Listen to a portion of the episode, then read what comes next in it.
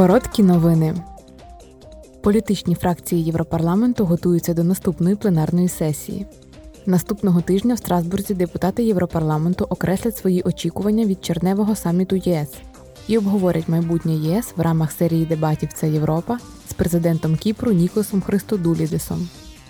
Президентка Косова Віоса Османі звернеться до євродепутатів під час офіційного засідання.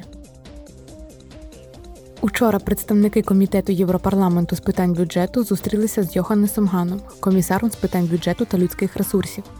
Пан Ган представив проєкт бюджету комісії на 2024 рік.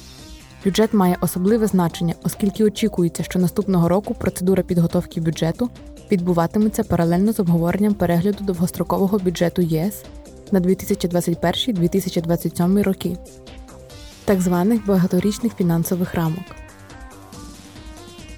Сьогодні Всесвітній день океанів, і темою цього року є зміна припливів. Океан займає понад дві третини планети і є джерелом щонайменше половини кисню на планеті. В умовах, коли 90% популяції великої риби виснажені, а 50% коралових рифів зруйновані, чітко видно, що ми беремо з океану більше, ніж він може поповнити. ЄС підтримує заклик захистити щонайменше 30% вод Світового океану до 2030 року. Це ціль, яка вже встановлена Євросоюзом стосовно його морських вод.